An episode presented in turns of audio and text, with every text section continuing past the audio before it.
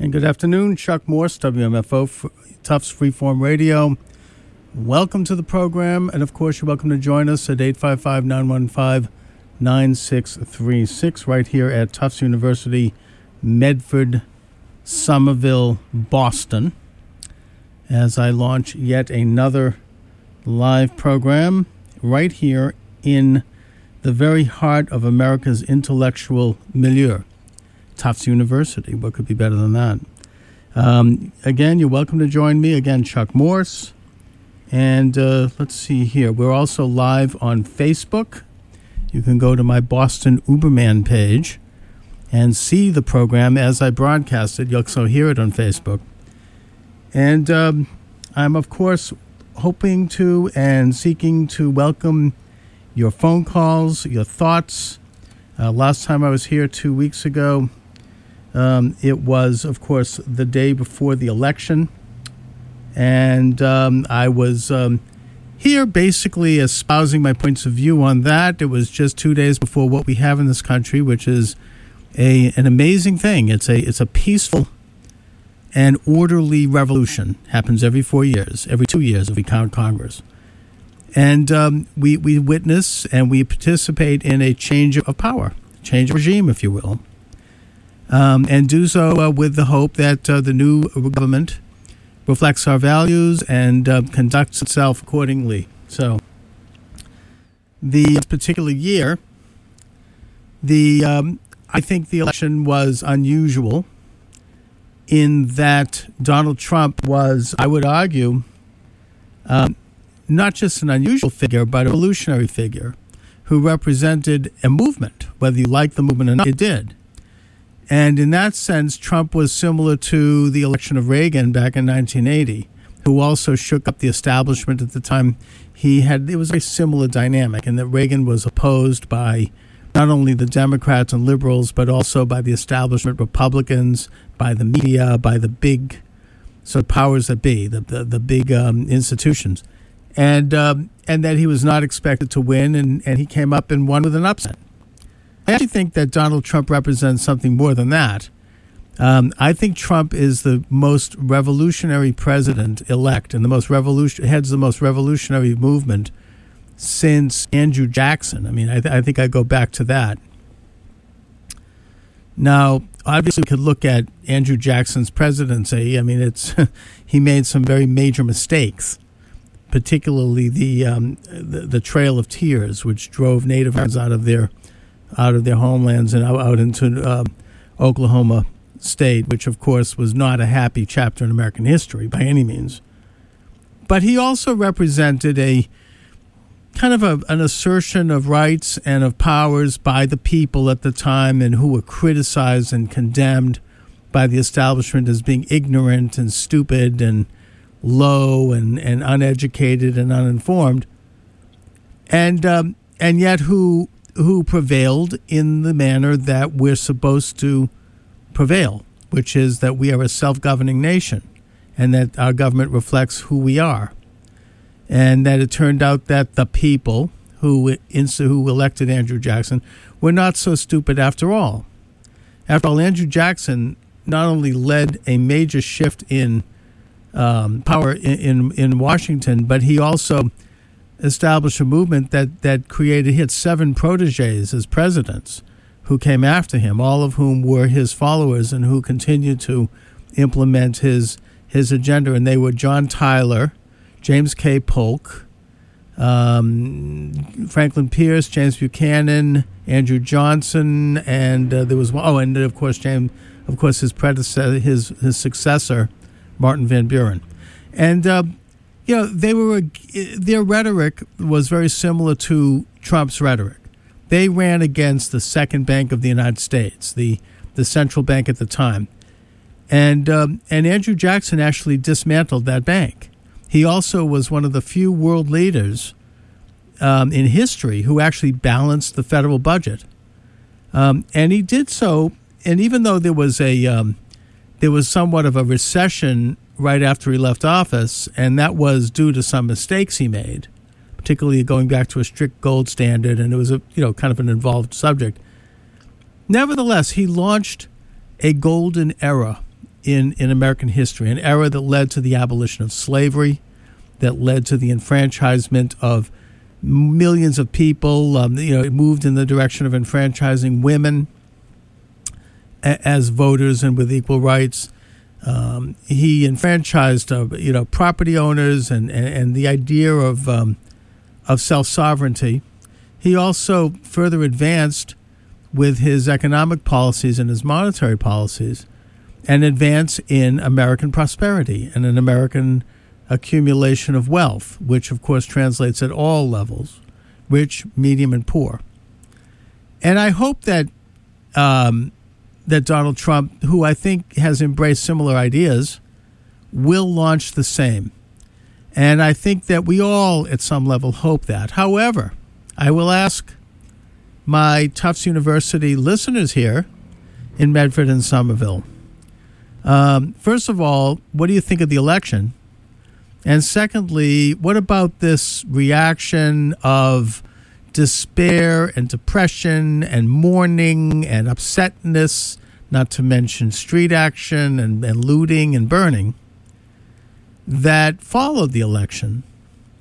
Um, it was a somewhat national story, quite frankly, that Tufts University, on the day after the election, had like a kind of an arts and crafts day so that people could make little, you know, clay ashtrays or whatever.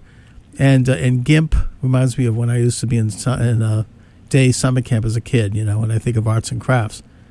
Um, so that they can feel better because they were so distraught over the election of Trump. I guess I guess my question to my audience here is uh, exactly what is that all about? What was so distressing? I, I can tell you that um, the Boston Public Schools actually had counselors um, in the schools to help people deal with their upsetness, their emotional problems associated with this election. Um, you know, it's certainly a far cry from uh, any other election I can remember. I remember certainly the election of Barack Obama, where people were literally celebrating. And, you know, we had, um, I remember there was a teacher at a school who actually kept a diary, had the students keep a diary of every day that Obama was in office and talk about the great things he did. And there was a sense of greatness, of, of like the things were moving in toward this idea of a change or, or a, um, a idea of hope. And I think that people who, who um, didn't vote for Obama felt the same way, even though they, they went into what we call the loyal opposition. They still hoped, for the sake of the country and for the sake of cohesion, that the administration would succeed. You know, I mean, nobody wants the country to fail. You know, we don't predict, you know, just because we didn't vote for someone. We all come together after an election. At least that's been the American tradition, going back to Washington. Um, you know, we put aside the rancor of the campaign and we coalesce. We usually do so, and then there's a there's a period of transition and then there's what's called a honeymoon period, which usually can last anywhere from 60 days, I suppose, to maybe a, a half a year, where the new president elect is given a break, where we get to, uh, we, we hope that the new president elect sets forth an agenda that we can support, and if we don't support it, we don't on legitimate grounds. I mean, we, we make the argument and we, we, we set up opposition and we vote against it. But but it's not this idea of this rancorous idea that we're going to not recognize the president. This is not my president and that sort of thing. And so I would argue, and I think, and personally for me, and I would say this even if I was not a supporter of Trump, which I happen to be, I would say that um, every election should be a celebration, first of all, that we got through it peacefully and that we're seeing a peaceful transition of power, which is not something that we can take for granted. It's certainly not something that happens in most countries historically. And secondly, that the people have spoken and that there is a new uh, government coming in that reflects the new zeitgeist, if you will, of the country. It's a, it's a taking of the pulse of the country um, and and a um, and it's a verdict, if you will, uh, on, on what the country is thinking and feeling, whether we agree with it or not. We should celebrate the fact that it happens peacefully, and we should feel happy and good about that. Not not having psychologists come in to give us counseling, not sitting there traumatized and and um, all bent out of shape over it. Let's get with it. Let's be grateful. Be grateful that we still have a free country. Be grateful for all of the wonderful things, especially you guys at Tufts. You know, you're at the epicenter of America's intellectual um, institution here. You are the future of America, Tufts students. You are the people who are going to be America's best and brightest in the future. That's one of the reasons I want to do this broadcast. I want to I want to check your pulse. You know, you are the people who are going to be the future political leaders, the future corporate leaders, the future, you know, cultural leaders, the people who have influence.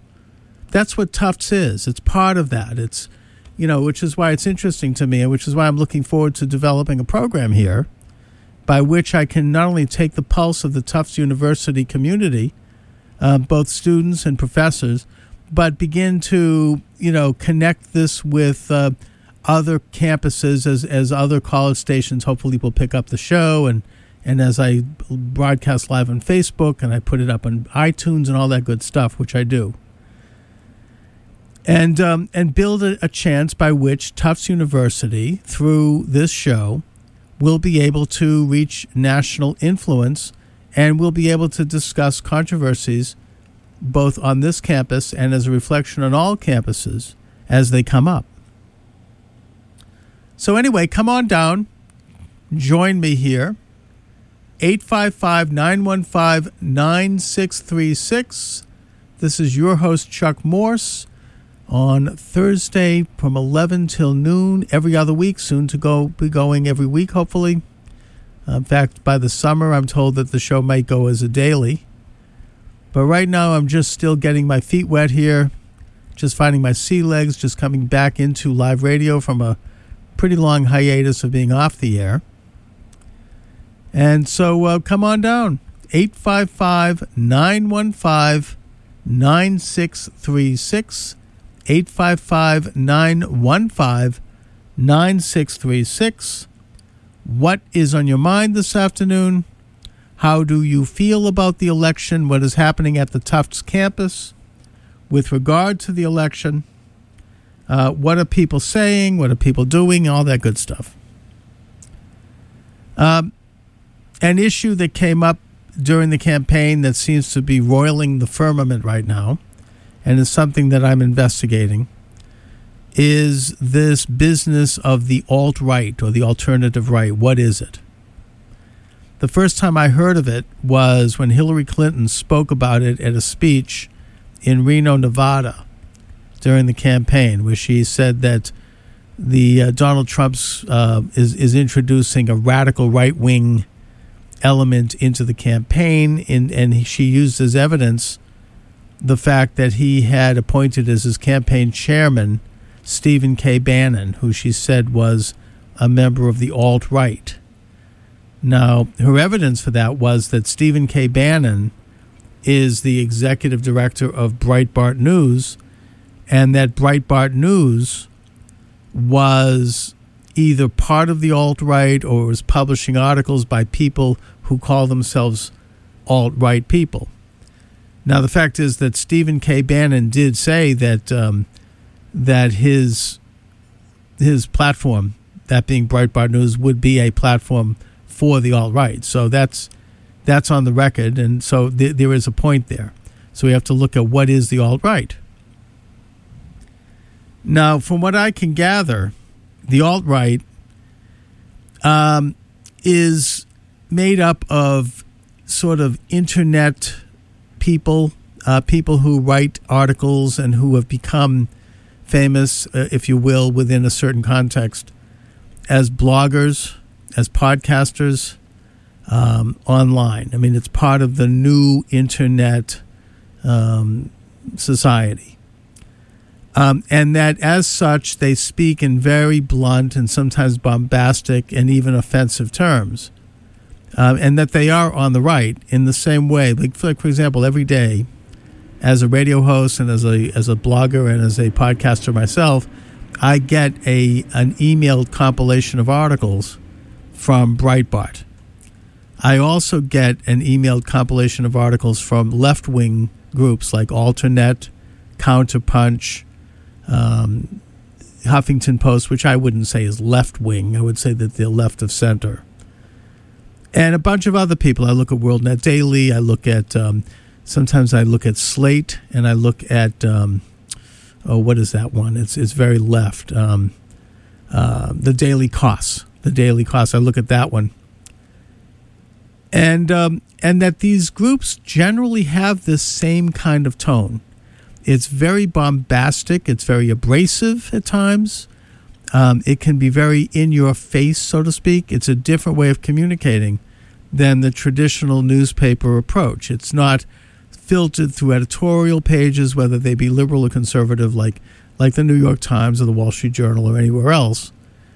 And it's not particularly well mannered at times. It can get very um, nasty and abusive, and oftentimes people in these sites get into personal fighting matches with, with their with people who disagree with them. I mean, Front Page Magazine is another one, David Horowitz. And I think that's that Breitbart News needs to be understood in that context. Um, and that, I mean, to the extent that they're part of the alt right, the alt right to me, and, and I think that Stephen Bannon reflects this, is a view that also is embraced by Donald Trump. And Donald Trump is a perfect example of a product of this new internet ethos. You know, he can be abrasive like that. He seems to communicate in those terms. I think he always did, probably even before the internet. But um, th- th- there's an ethos that he embraces. And that um, that is this very vigorous and tough investigation of the opposition and this going after what what Bannon has called this sort of international banking um, corporate uh, into elite people who are you know involved with multinational corporations international banking establishments the media academia the cultural institutions, and that these people tend to be amoral, not necessarily pro American. They tend to have an internationalist view of the world. They tend to be anti religion, at least Judaism and Christianity. Uh, they tend to be, you know, authoritarian in their general outlook. And his rhetoric is such that he goes after those people and the alt right is what that's the main part of the alt right that somebody like Stephen Bannon represents. Um, this idea of going after what we call the establishment. And in that sense, someone like a Stephen K. Bannon or even a Donald Trump is using similar language and is tapping into similar sentiments as is a somebody like Bernie Sanders or Elizabeth Warren, putting aside the fact that Warren is a phony, but we'll get that's another subject. The point is that they are all talking the same language. I mean, it, it was Elizabeth Warren and and Bernie Sanders who started out with the business of that the system is rigged. What system are they talking about, right?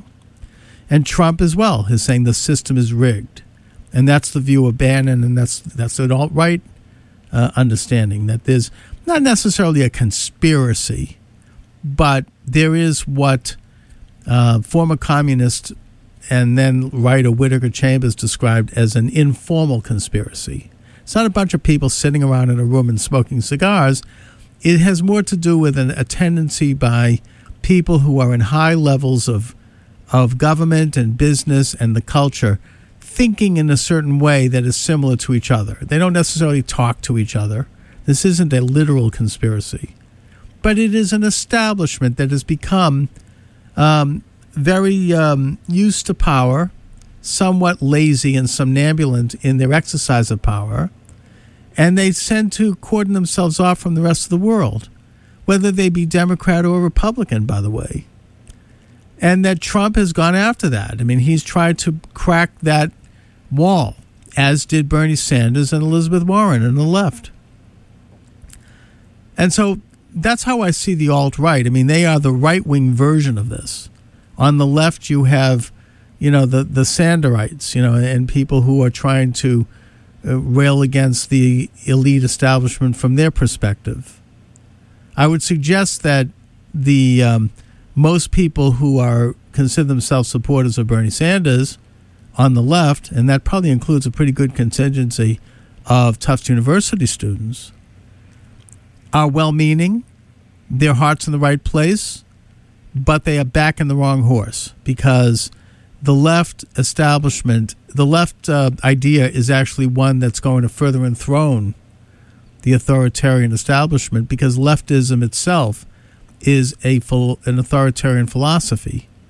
It seeks to undermine institutions that result in individual freedom, like private ownership and and uh, you know small business and and the right to trade in goods and services and, and all of the things that that that create a free individual living in a free society. And so they are by nature authoritarian. So when they rail against the establishment, it's not necessarily because they want to tear down the establishment. They might want to change the name of it, but what they're ultimately seeking is an increase in the establishment. I'll give you one example. Both both uh, Bernie Sanders and Donald Trump railed against the Trans-Pacific Partnership, right? That Hillary Clinton was a major architect of. Um, they both did so because they felt that it was, you know, a bad deal. But in the case of Trump, his opposition to it was that it did not put America first. He's not against a trade deal, but he feels that we should use our leverage as an as a strong economic powerhouse to get a better deal that protects American interests, American labor, American industry. Whereas if you look beneath the surface, Bernie Sanders or Elizabeth Warren, their opposition to the Trans Pacific Partnership is not because they want America necessarily to get a better deal. It's because they want the Trans Pacific Partnership to be bigger. They want it to cover international controls. They want to transfer American sovereign constitutional rights to an international body in issues such as environmental regulation, labor regulation all over the world, um, and even things like you know um, population control and and other agendas that they view as human rights, right? So they they're against the TPP because it's not big enough. So you have to look behind the rhetoric and ask yourself which is in the interest of America. Do you support an agenda that would put America's interests first? Um, I would hope that people would. I argue that that's a better approach. I think it's the natural approach. We ought to put the interests of our nation first in the same way that they put the interests of our own selves first, of our own families first. And by doing so, we're not saying we're not going to consider other people at all. In fact, if we put our interests first, we're actually in a position where we can help other people more. In fact, that's why America, the American people, and our American government is the most generous and humane in history because we have put our interests first. We are then, therefore, able to fulfill that natural aspect of human nature, that better aspect which goes out and helps other people in need. So it's not a matter of, of, of either or, it's a matter of priority. Once you put your own life first, then you can help others, rather than sacrificing your life in the interest of others and being told that you have to do that. So, to get back to the topic here, that's what I think the alt right's about. However, there are racists in it too, so I'm going to get into that in a minute. Anyway, let me welcome aboard uh, listeners here. You're listening to WMFO Tufts, Medford, Tufts Medford, and Somerville, and Boston. This is your host, Chuck Morse, Chuck Morse Radio, 855 915 9636. What is on your mind this afternoon? 855 915 9636. Let's see what's happening in the wonderful world of public service announcements. Organ donation. This is a very important one. There are many social networking websites, but one stands apart for a very special reason. It saves lives. It's matchingdonors.com. Matchingdonors.com lists organ donors with people in need of kidney and other transplants. In the United States, 19 people die each day waiting for an organ transplant, most of them for kidneys. If you've ever considered becoming a living organ donor, or if you are someone in need of an organ transplant, visit matchingdonors.com, home of the greatest gift of all, the gift of life. This has been a public service message from matchingdonors.com and WMFO Medford Tufts Educational Radio. Um, let's see, questions. Um, this is um, what else we got going here? One in three adults has diabetes or pre-diabetes. Are you one of them? The National Diabetes Education Program is your source for free information on prevention and control. Call 1 888 693 NDEP, 1 888 693 NDEP, or click www.yourdiabetesinfo.org. That's www.yourdiabetesinfo.org. A message from the U.S. Department of Health and Human Services. Chronic fatigue syndrome affects more than 1 million Americans. CFS is real and it can be devastating. Visit www.cdc.gov slash CFS for the latest on diagnosis and treatment. Get informed, get diagnosis, get diagnosed, I should say, and get help. Help, excuse me. So, anyway, come on down. You're welcome to join me, Chuck Morse, here at Tufts University Radio. Great pleasure to be here, back on the air. And the number is 855 915 9636. That's 855 915 9636. And um, getting back to the topic at hand, which is this what is the alt right? Uh, which, by the way, I'm, I'm now investigating as I'm writing about it in my book.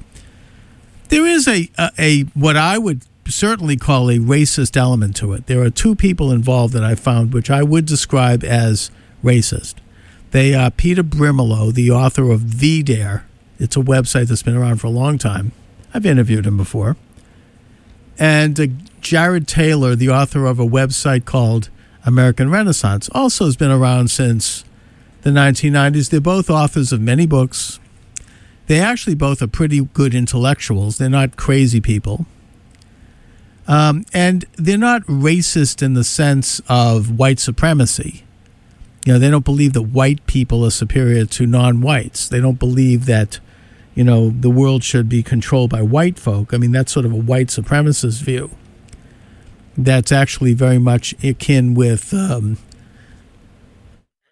with like a Nation of Islam view of uh, Minister Louis Farrakhan and Malcolm X, or uh, Minister uh, Jeremiah Wright, who was President Barack Obama's minister which is a black supremacist view. The white people are the devils, and the black race is the original race and a superior race, and that sort of thing. They're more like, I would describe them as white nationalists. They believe that the white race should be the predominant race in the United States, and that we should limit non white immigration, and that we should exist alongside and peacefully with nations of other races, whether it be black or Asian or whatever. And um, that's their view. I think they're dead wrong. Uh, I think it is not really part of the alt right in the real sense. I don't think it's what Stephen Bannon had in mind when he said alt right. I think these are guys who have glommed onto the alt right. They'd been around long before it. and who make up a small percentage of people who follow the alt right. Um, Stephen Bannon was on record as saying when he was interviewed about this that he felt that these sort of white nationalist views and anti Semitic views also would eventually wash away, he said. And while I think that that's probably true, at the same time, I would argue that we have to be vigilant in terms of exposing that and identifying it and, and describing why it's wrong. I mean, it's un American, frankly. You know, we're not a nation based upon white people. And even if we are, it's not a conscious thing. There's nothing in the Constitution that says you have to be white. I mean, that's absurd. It runs against everything that I would suggest not only America stands for, but what conservatism stands for, which is to honor and exalt and, and admire and promote individual accomplishment, whether you're white or black, whether you're male or female, whether you're gay or straight. It's an idea that we admire accomplishment, we admire character, we admire success. And so I think that that view is dead wrong. Um, I also think that their view of white nationalism is comparable to the left wing view that is expressed by um, this sort of microaggression theories, which was started by a Harvard professor by the name of Charles Pierce back in the 1980s. This idea that racism is something that you can detect under a microscope, basically. And so they hold up the microscope and they try to find shreds of racism and then, you know, expose it and I think it's not it's it's not it shouldn't be viewed as ironic, but it's observable that the people that are put under those microscopes are people who are not on the left. They wouldn't put a left winger under a microscope like that. And so it becomes, a, a, in a sense, a form of tyranny. And it becomes a hyper race identity philosophy that I think is similar to that which is um, espoused by people like Peter Brimelow and um, and Jared Taylor on the right. This idea at its core that people actually are different because of their race, to a certain extent, because of their ethnic background, because of their gender, because of their sexual orientation. It's it's just it's un-American and it's false. These things are personal. These things are factors that are in our own lives and that we relate to as individuals in different ways or at all, but they are not the main aspect of who we are. We are who we are. You know, in America, we judge people based on who they are, who they are as individuals. And um, that's the main, frankly, the main conservative message. And I think it contrasts very starkly with the liberal collective message, which is that we can't be who we are because who we are is bad, and therefore we require government to create equality by removing aspects of who we are and by, you know, sort of smoothing them out so everybody's de facto equal. Conservatives recognize individuality and all of the institutions that support that because they believe that while the system is imperfect, because there's no such thing as perfection, it's a system that, to use President Kennedy's words, rise, tends to rise all boats, including those that are most disadvantaged. So these these um, white nationalists, if you will, I, I think that they are part of the alt right. They should be condemned, and I condemn them and that they should be understood as really not being the mainstream of the alt right any more than the Communist Party is the mainstream of the liberals. You know, the Communist Party, after all, endorsed Hillary Clinton. They had front page articles in the Workers' Weekly World doing so. Does that mean that Hillary Clinton and the Democrats are communists? No, absolutely not. But, you know, they, they, the communists obviously found some resonance with them. Um, I think that the the alt right has a complete misinterpretation of American nationalism In fact, their interpretation of American nationalism is frankly similar to the left's. The conservative understanding of nationalism, is, as I think expressed by Donald Trump quite well, is that we respect limited constitutional government. We honor, you know, individual rights. We don't honor, we don't worship the government. We don't worship the nanny state.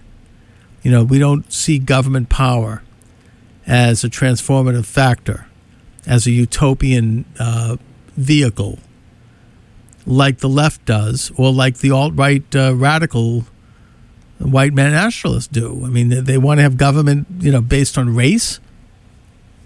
That's a left wing idea, actually. I mean, in the real sense, just like Nazism was on the left. Anyway, you're welcome to join me, Chuck Morse. Come on down. Let's see. 855 915 9636. 855 915 9636. And I'd love to hear what's on your mind, um, Tufts University. I'm going to be, um, know, I'm still new here. This is only my second show, so uh, people don't necessarily know I'm here yet. But, you know, in time, as I roll it out, as I start to promote it, as I start to bring in people as, as guests, um, I think the show will, will build will build legs. I mean, these things take time. Uh, probably take about a year, I, I suspect. But my goal again is to tap into the intellectual community that is Tufts University. So, come on down. What's on your mind this afternoon, eh? 855 915 9636 is the number. Let's see. 855 915 9636 as I learn how to run the board here. I assume that I will be able to do a phone call, but of course, I'll cross that bridge when I get to it. They've given me all these instructions and I've studied it and I've actually passed the test and all that, but you know, the hands on part of it is still, uh, is still tricky.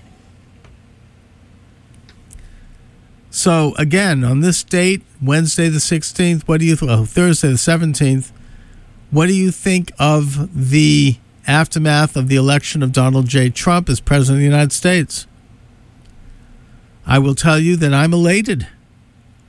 I feel this country has really bit the bullet. You know, I mean, we've really stopped what I think was, yeah, I think the people looked at Donald Trump and they saw that he's an a hole. I get that.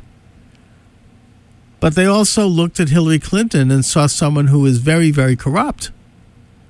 And that Clinton made the major mistake of running a very negative campaign. All she did was rail against how can we elect somebody like Trump and that he's this and he's that, and all this kind of picking out specific little comments he made, which admittedly are rude, but nobody believes that Trump has something against black people. I mean, or women. I mean, they. I just don't think they do. I mean, even if he's obnoxious, and even if he's, you know, says and does stupid things, but she completely focused everyone's attention on that. That they should, you know, this hatred, this negative, you know, meme, that we should vote uh, f- not for her but against Trump because he's so evil. And I just some of the comments made were so beyond the pale think Trump summed it up best himself during one of the debates when he said, "What a nasty person." And um, and I think toward the end, Bill Clinton himself is on record as having yelled at Hillary for not trying to say something positive to working people, to not reaching out to blue collar workers, to rank and file union members, to um, you know lower middle class, the working poor the middle class, the people who traditionally have supported Democratic candidates. She did nothing to reach out to them, and they're the people that elected Donald Trump. You take a look at places like Pennsylvania, Ohio, Michigan, Wisconsin, right? I mean, these were these are states with lower middle class, working, predominantly white people. Although Trump did a lot better with black people than Mitt Romney did let me point out, and he got 30% of the Hispanic vote, in spite of all the demonization. But he, you know, he captured that vote because the Democrats did nothing to appeal to them or to even offer any kind of a program that would give them hope with regard to the loss of their their income. You know, Trump did present a fairly, even in his own art, inarticulate way, he presented a fairly, fairly solid agenda for working people. Lower taxes, less business regulations so that people can get into business themselves or that their businesses could expand. You know, better trade deals so foreign nations uh, like China aren't dumping cheap products onto the United States and putting people out of work. You know, tightening up illegal immigration, which further advances the the value of American labor. I mean, American labor has been working for over a century to build a level of influence that they have. That can go out the window if you have a huge influx of cheap labor. And believe me, it's not just liberal Democrats, but it's also conservative Republicans who want to have that. Trump has come out against it. Um, you know, he's he presented a positive agenda, in spite of his ignorant and, and dumb comments from time to time and his insults, which I think hurt him. I think he would have done even better had he not done that. He presented what I would suggest is a positive agenda for working people. And, um, but there are, are, even more fundamental issues. And, and, who did who voted for Hillary, by the way? You know, the, the people, you know, California, New York, Chicago, the big cities, you know, not regular working people. You know, people who live in this sort of liberal bubble and they were so shocked that she lost because they don't talk to anybody outside that bubble. They tend to talk only to each other and they don't really know what's going on in the rest of the country. You know, they just, uh, it's, it's very interesting. And, and this whole business about Trump having something against black men and women, having something against Hispanics, having something against gays, having something against Muslims. I think that this was this it was it was an insult to people who support Trump and almost explicitly so Hillary's comment about you know the basket of irreconcilables whatever she said deplorables. And it's why they lost. They didn't offer a positive agenda. Instead all they did was not only insult Trump but they insulted people who support Trump oh, they're ignorant, they're backward, they're stupid. You know, they shouldn't be listened to. They don't deserve to be considered. They're haters. And the more they insulted us, people who support Trump, the more our ranks grew. And the irony is that after the election, they're continuing to do it. They are in getting more virulent, more angry, more insulting, more offensive with these ugly charges, these false charges. And the more they do it, the more they're going to lose because they're going to put themselves into such a, a small network that that's so out of touch with people that that they're going to further their their, their um, shrinking number. They're going to shrink, I guess you might say, in numbers and shrink more. So that's how I take that. You know, I don't think that the people who support Trump have anything against black people. Now, that's not to say that people who don't like black people support Trump. They probably do. But that's like a, you know, you can find them under a rock. Maybe the, you know, Jared Taylor and, and um, Peter Brimelow and them. But those people are just a tiny, tiny fringe subset of people you know, they're, they're almost like the anarchists. And they are not to be taken as part of any kind of legitimate view. and to conflate their numbers and to conflate their influence and say, aha, this is the people that support Trump, is a big, big mistake. And it's an insult and it's wrong. Trump won for legitimate reasons. He tapped into some legitimate issues that resonated with real people.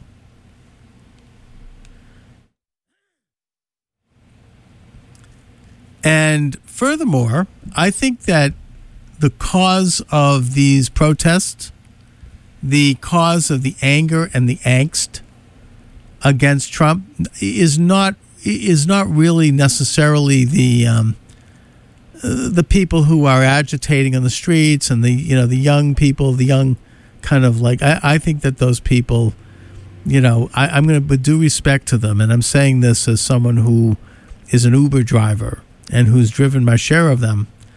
They're out to look for fun. You know, they're looking for a date. They're looking for, you know, adventure. And, uh, you know, they're wrapped up in the rhetoric that Trump has something against people and all of that. They're also buying into this narrative that somehow Trump's responsible for an increase in racism, which, I mean, I think there's plenty of blame to go around on that one.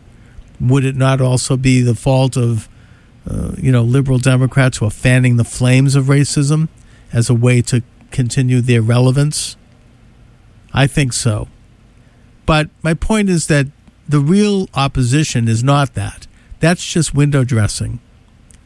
The real opposition to Donald Trump, and this is something that I don't think most of your unwitting, well meaning protesters understand, is a much more establishment view. It's a view that's held by people like George Soros, the multi billionaire uh, convicted felon who has financed mm, some of these protests, apparently, and certainly was a financier for Occupy Wall Street and and uh, Black Lives Matter and a bunch of other movements, and the Brennan Institute. That their view is one of which they, they don't like Trump because he is a nationalist, because he's put America first. They believe that America needs to gradually move into an international system. I guess you could call it a bunch of things. Conservatives have pointed to the term New World Order. Uh, other people have called it a one world government. I'm not sure that it's that formal but it's a weakening of American sovereignty and all national sovereignties. A move toward creating regional authorities that are not elected, um, of weakening national borders and national identities and cultures, and of um, making the United States into sort of what we might euphemistically call a providence of the world. You know, a, an entity that exists in name only that's what they believe in. And that's what Trump threatens. And that's why they hate Trump. It's not because he's made some stupid, insulting comment about someone's ethnicity. If he was on their side, they would ignore that. They certainly ignored it with Bill Clinton, didn't they? No, they hate Trump because he stands for a natural idea, and that is putting your nation, your nation's interest first, in the same way that you put yourself first or your family first. He, these people want to change human nature. They want to create an informal, unelected, and appointed world order, frankly, that has actual governing powers.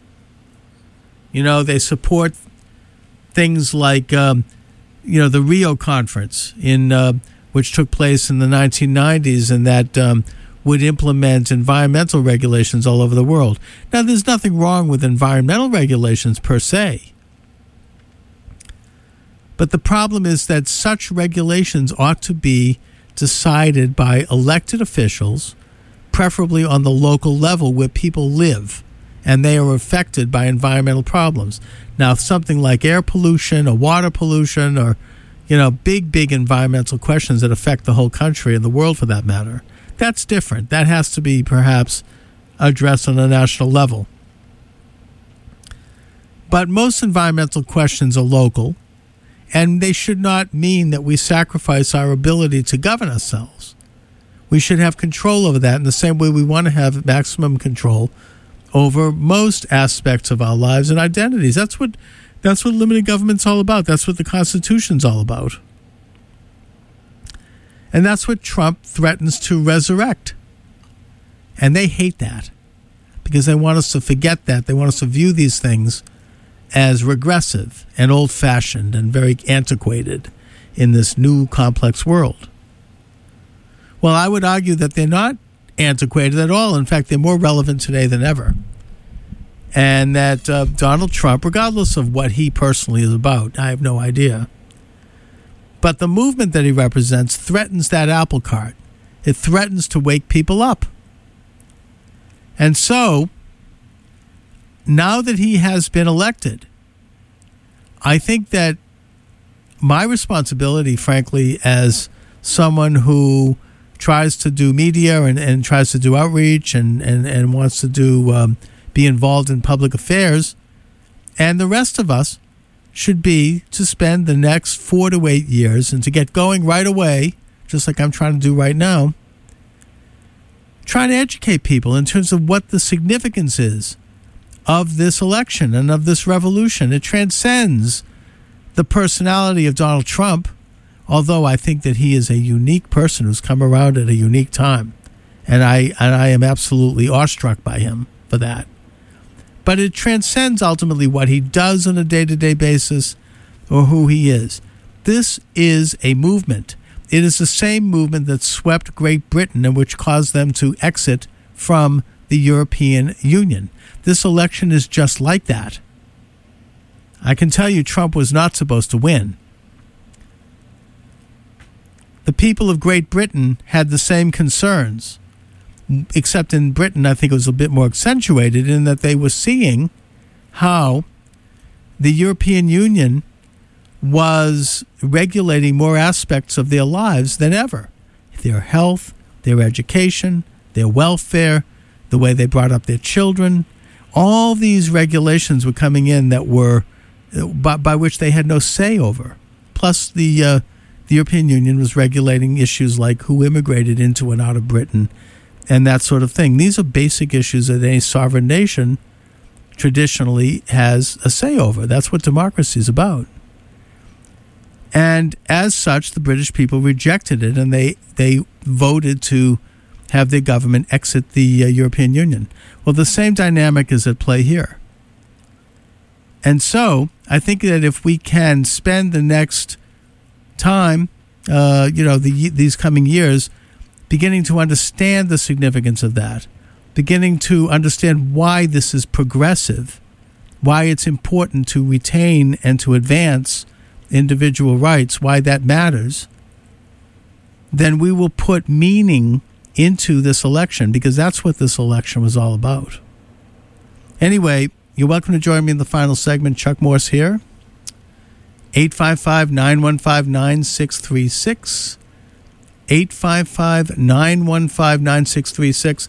The program is simultaneously broadcast on Facebook. Uh, that'll be posted up on my blog site as well. The program will be also posted into Podomatic if you want to listen to it later. It'll be on iTunes and Stitcher. And um, it's also something that I send out to my my social network, which is primarily Facebook, LinkedIn, and Twitter. And um, that's something that's growing a lot for me. That i am up to about mm, maybe 20,000, 25,000 followers at this point. So I'm developing this whole, and plus my blog sites, I'm developing this whole online work. And it's very interesting. You know, in a way, I mean, it's part of this move toward individual, uh, you know, identity, but also, um, you know, a kind of localism in that we can all have our own platforms to communicate our ideas and link with others. You look at Donald Trump, obviously understood this. He has, I think it's over 20 million Twitter followers. And even though he goes off the reservation on Twitter and he's very thin skinned, and sometimes responds inappropriately when he feels he's under attack.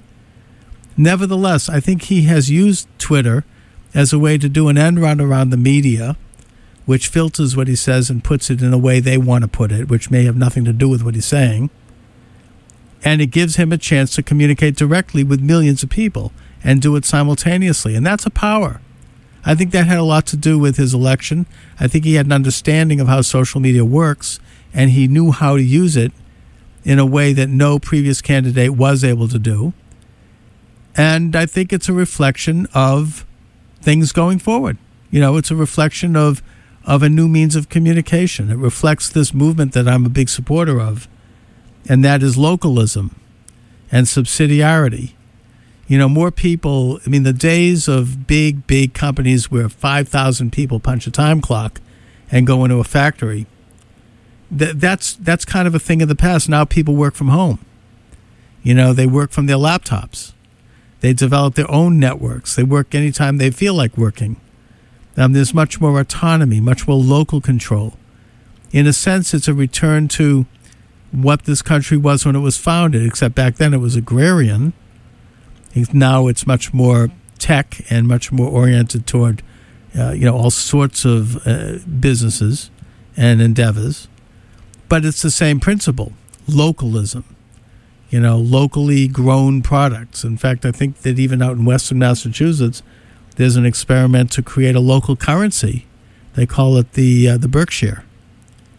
Uh, these are all good. These are all good developments. I mean, it's this is why you know in the last big big federal national program that was attempted was a complete disaster, and that was Obamacare. So we're returning to more of a local insurance companies competing in the open market, local doctors, less government control. And that's going to accrue to the benefit of freedom, I would argue. Anyway, it looks like um, my successor is getting ready to warm up here. What do you have? What do you have going on? This is a strike the box. Strike the box. Here, let me turn on your mic. What do you? What? How do I do that? Thank you. That's uh, number. Mic number two. Mic four. There we go. So tell me about Strike the Box. Uh, Strike the Box is two hours of freeform radio. It's um, anything and everything.